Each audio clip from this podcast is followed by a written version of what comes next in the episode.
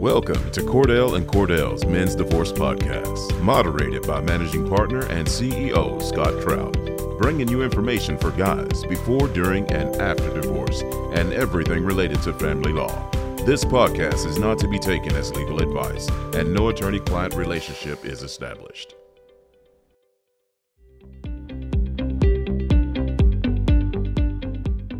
Welcome back to the Men's Divorce Podcast. I'm Scott Trout, uh, CEO, managing partner of Cordell and Cordell.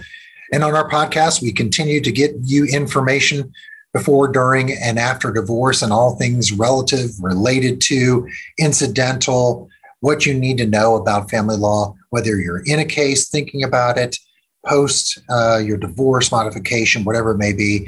And always keep in mind, go to our YouTube channel and you're going to find a lot of information in the Cordell and Cordell YouTube channel. You'll have virtual town halls, podcasts. You can also go download this on iTunes. You can subscribe. You'll get notified every time a podcast is dropped.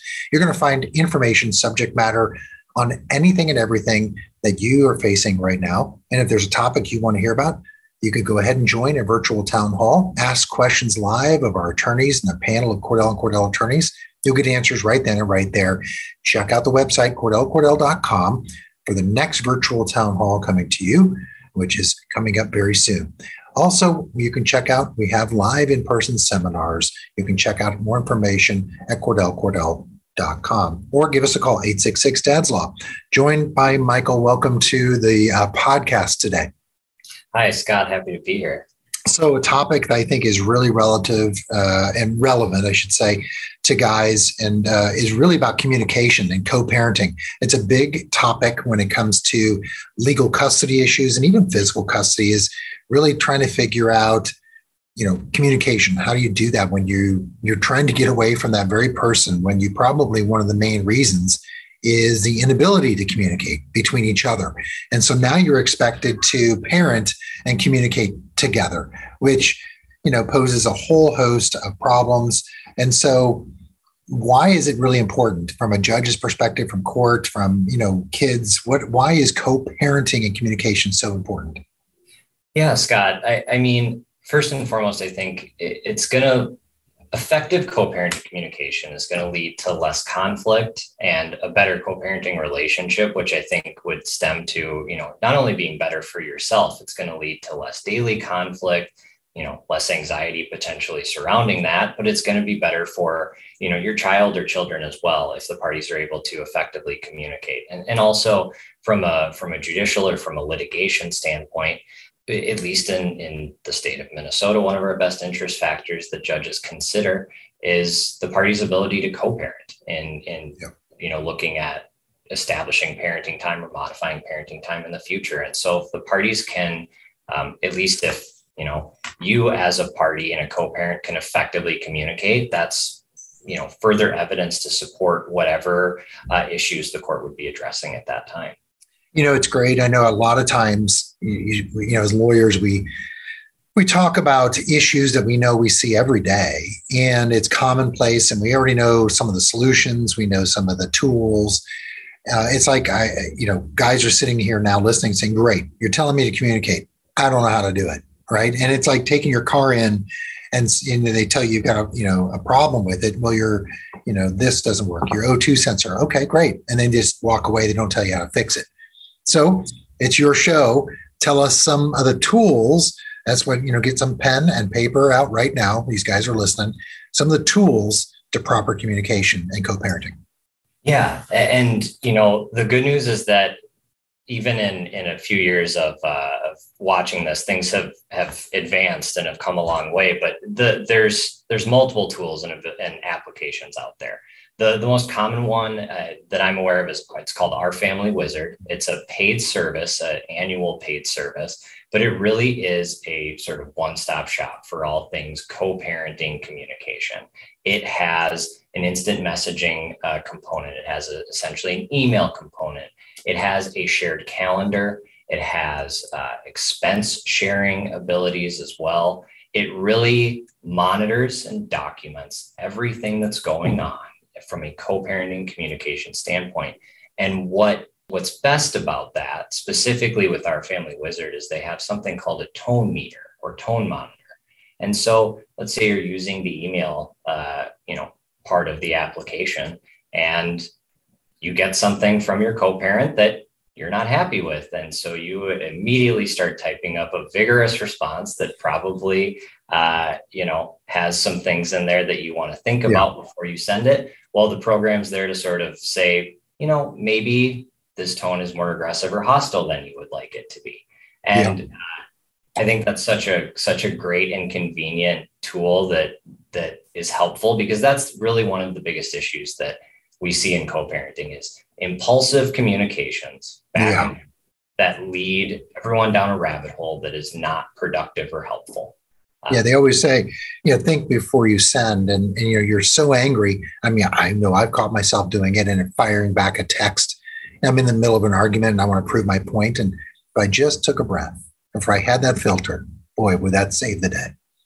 Yeah, and and so that's really a wonderful part of our family wizard. And, and there's also there's an application called Cozi as well which is a mm-hmm. free application. It's it's what they call a family sharing application. It's very similar to our family wizard. Uh, however it's free and it still has a shared calendar and things like that. But the reason that i think again to your point that it's better than just texting or email is First of all, I think there's a lot less confusion about what's being said, and there's time given to sort of reflect on a response, mm-hmm. right? Yeah. Um, and furthermore, yes, text messages and emails are out there.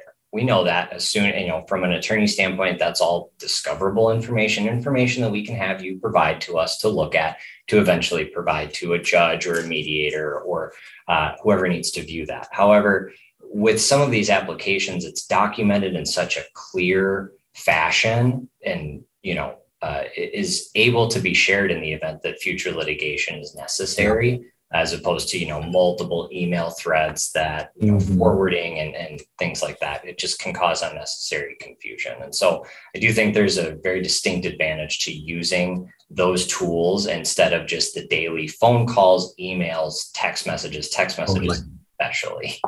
I should own. Uh, I have ownership in Cozi. I recommend it all the time. I personally use it. You know, I have five kids, and some are grown, and but they still use it. It's nice because we. I mean, we're not in a uh, either a blended family or divorced family, but it is a wonderful calendaring tool when you're spread around the country for for us and living in different homes everyone's calendar is in central place. Everyone's notified if you need to. You can add it's a great app. I would encourage people to use it in and i do in divorce and dealing with custody and those types of issues where you always know where the kids are and what they have the activities. You don't have to interact necessarily. You can just post it and they get an alert that something's posted and you know what to do. So you know there's always when we talk about communication the caveat you know it's you know we encourage it we do this go download the app do that do and don't, the do's and the don'ts, because that's equally important than the recommendation of you know taking these steps and getting the family wizard and Cozi and, and utilizing this. So why don't we go through some do's when you think about this? Yeah, um, you know, the first obviously we, we said do use a family-based sharing application. I think it's helpful, um, but a sort of overarching thought that we can use and that I think is helpful is what we call BIFF, B-I-F-F. It's uh, a, an acronym for communication that means brief, informative, friendly, and firm. And really, what it comes down to is keeping the communications focused on the children, right? And focused on the issues at hand.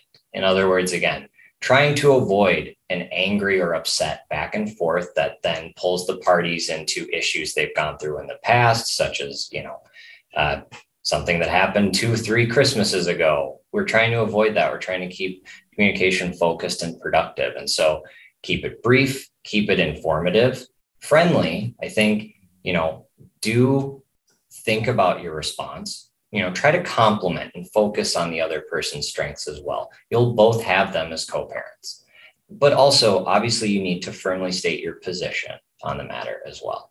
And yeah. so, navigating conflict and disputes in co-parenting communication uh, is something that I think can really be helped by focused, friendly, firm communication, and that can really limit or at least mitigate those disputes uh, moving forward. And also, the the other thing I'll add is respond in a timely manner.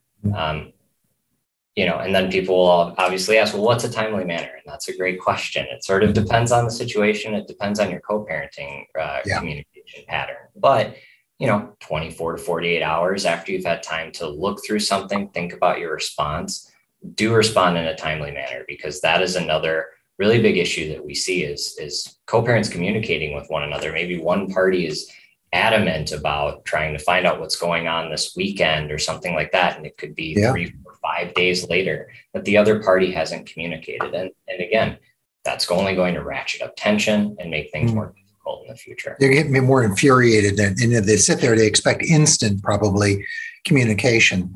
And it may be just as, and I'd recommend it is, hey, got, got it. Uh, let me look at it. Let me give it some thought. I'll get back with you tomorrow. You know, just at least acknowledge receipt and then live by any deadline that you give. Because again, the emotions are always high and I'm being ignored. How dare you? You know, and and it's it's it's I think it's a good tip. Absolutely. So, you know, go to the negatives, you know, things that you really shouldn't be doing. Yeah. And, and so the biggest biggest piece of advice in this realm is do not use the children to communicate. Sometimes we call it shuttling, right? Using the children as sort of shuttles of communication. Do not do that do not discuss co-parenting issues with the children uh, don't burden the kids with having to co-parent or communicate mm-hmm. with the other party.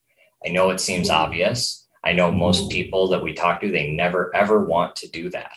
And of course we're sensitive to that. And we know that there are instances where it does happen. It may be out of their control.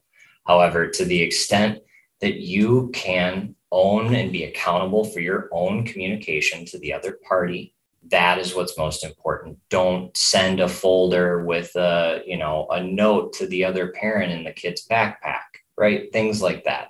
Really just own and be accountable for communicating with the with the co-parent. That's the biggest one. Second don't communicate impulsively right? We've talked about that a few times already.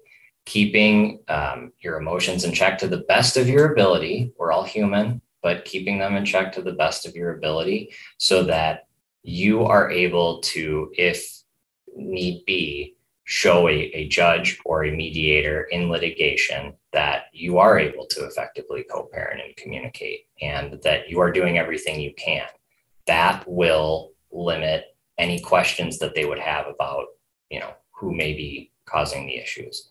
Yeah. Also, sort of hand in hand with complementing and focusing on one another's strengths, the the inverse of that. Don't accuse the other person of things. Try to discuss the issues instead of just accusing. You know, um, it can be so helpful. And again, it, it just sets the tone for the narrative, or at least for the communication. Uh, that it can be positive, it can be productive, it can be focused on the kids instead of focused on the parties. And that's again where we see people getting into the most uh, you know trouble and, and having issues is when the communication devolves away from the issues at hand and related to the children and instead back to the issues the parties have had in the past mm-hmm. i think it's really easy you know especially in family law you get hyper focused on some of the details of you know division and child support and the time and the property and the money and and you know what the law says and what the court states are that you kind of overlook some of the simplified issues of although not simple uh, communication so i think it's a it's a great topic to to talk about we could talk for another hour on some tips and kind of almost give some stories of what we've seen and help with the do's and the don'ts but that is all the time we have uh, so great having you today and great topic so thanks for joining Thank you, Scott. I really appreciate the opportunity, and I hope uh, hope we were able to help some folks today. Yep. Well, if you want to schedule a consultation, you can do it just like this on Zoom, on the phone, in person, whatever is appropriate for you. You can set one with Michael. You can give us a call at 866 Dad's Law or go to the web, cordellcordell.com, you can not only find more information about us, but you can schedule your consult online right there on the website. You can do that by finding your office that you want to do and then scheduling that consult. Again, 866 Dad's Law or CordellCordell.com. Subscribe to iTunes. You'll get alerted with each podcast. Go to our YouTube channel for more information as well. Until next time, have a great week.